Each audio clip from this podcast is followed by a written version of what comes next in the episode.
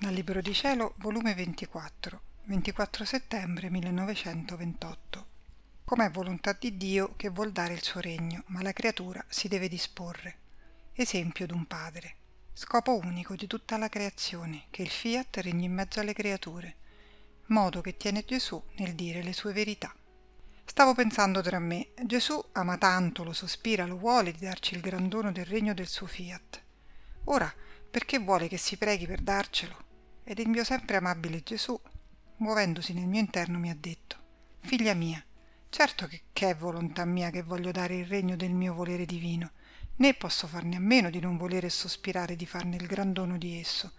Se ciò fosse, che non sospirassi il ritorno dell'uomo nella reggia della mia divina volontà, andrei contro l'ordine della nostra opera creatrice, che con somma sapienza creò l'uomo perché vivesse del nostro e dimorasse nel regno del nostro fiat, dato a lui da noi come sua eredità. Onde l'uomo uscendo da esso formò il disordine della nostra opera creatrice. E come possiamo tollerare, far passare avanti che resti disordinata la nostra opera più bella?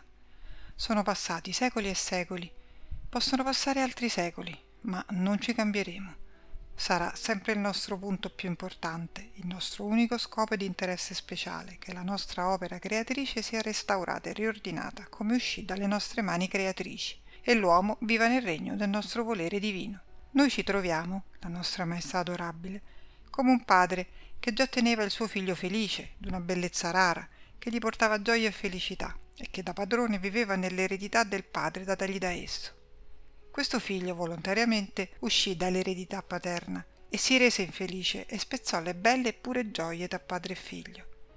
Ora, qual non sarebbe il dolore del padre, i sospiri, le lacrime e la sua volontà irremovibile che il suo caro figlio ritornasse felice?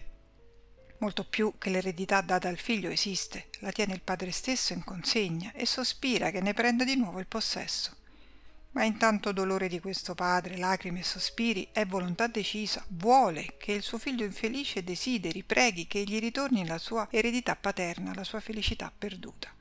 Questo dispone il figlio a ricevere ed apprezzare il suo stato felice, il ritorno della sua eredità, ed il padre, affogato d'amore per il suo caro figlio, dirà Il tuo pregare ha formato un diritto sul mio cuore che brucia per te prendi di nuovo ciò che perdesti, te lo sei meritato. Son contento purché ti veggo felice e posso dire, il mio figlio non è più infelice, ma felice.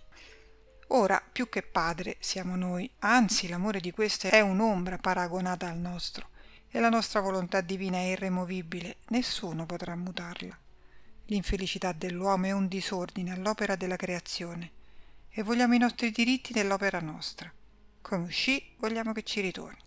Il nostro amore ci affoga, la nostra giustizia lo esige, la nostra bontà lo reclama, la nostra stessa felicità lo sospira e non tollera l'infelicità nell'opera nostra. La nostra divina volontà, facendoci corona, ci rende immutabile e vuole che il suo regno sia posseduto, ma ad onta di ciò vogliamo che la creatura preghi, sospiri il bene che le vogliamo dare. E questo forma un diritto sul nostro cuore paterno ed un poggio nel cuore di lui, per poter ricevere ciò che vogliamo dare e così potergli dire nella nostra enfasi d'amore Figlio mio, te lo sei meritato e noi ti abbiamo dato ciò che volevamo darti. Chi prega si dispone.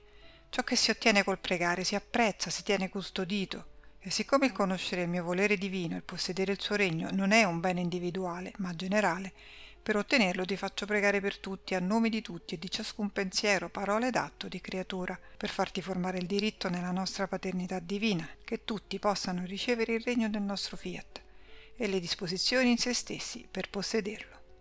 Così fece la Regina del Cielo per impetrare il regno della redenzione. Per tutti e per ciascuno ebbe una prece, un sospiro, un atto, non si fece sfuggire nessuno, e con questo dava il diritto a ciascuno per poter ricevere il loro Redentore Tale feci io per redimerli, e così voglio che faccia tu per il regno della mia divina volontà.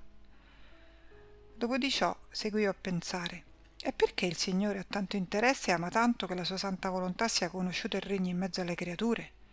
Ed il mio dolce Gesù ha soggiunto, figlia mia, perché il primo scopo ed atto e fine della creazione fu che la sola nostra divina volontà regnasse, e per regnare è necessario conoscerla. Fu essa che uscì in campo d'azione nella creazione, che col suo fiat creatore si imponeva sul nulla e creava cieli, soli e tante opere belle ed anche l'uomo. ed in tutte le opere che creava vi metteva il suggello del suo fiat onnipotente, come segno incancellabile che dentro ciascun'opera sua vi restava dentro come re dominante nel regno suo. Sicché lo scopo della creazione non fu la nostra potenza, la nostra bontà, la nostra giustizia, la nostra immensità e simile. Se tutti vi concorsero i nostri attributi, fu come conseguenza, ma non come scopo.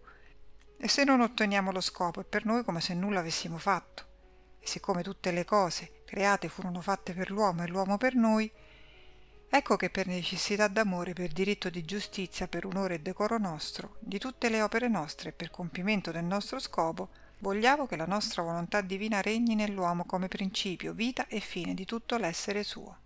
Se tu sapessi quanto soffre il mio fiat nel guardare l'uomo, lo guarda e dice nel suo dolore, lo feci proprio con le mie mani creatrici, è opera mia, è proprio lui che tanto mi dilettai nel crearlo, eppure non vi sto dentro di lui come regno mio. Ruppe il mio suggello e mettendomi fuori mi distrugge lo scopo perché gli diedi la vita. Vedi dunque com'è di assoluta necessità che la mia volontà divina sia conosciuta e regni, e fino a tanto che ciò non sia, le nostre opere più belle non possono produrre a pro dell'uomo i beni che contengono, la stessa opera della redenzione è senza compimento. Onde seguivo a pensare, perché il mio amato Gesù non parla così spesso come prima sullo stesso suo fiat? E Gesù ha soggiunto, figlia mia, è solito nostro di dare a sorsi a sorsi le verità che vogliamo manifestare, perché la creatura è incapace di ricevere tutto insieme nell'anima sua tutte le nostre verità. E nel medesimo tempo ce ne serviamo per far maturare in essa la vita della verità che abbiamo manifestata.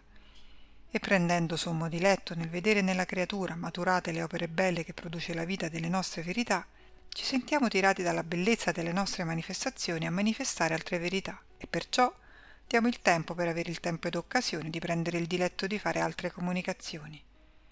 Non fecimo lo stesso nella creazione? Potevamo dare tutto insieme con un sol fiat tutto ciò che esiste, ma non lo fecimo.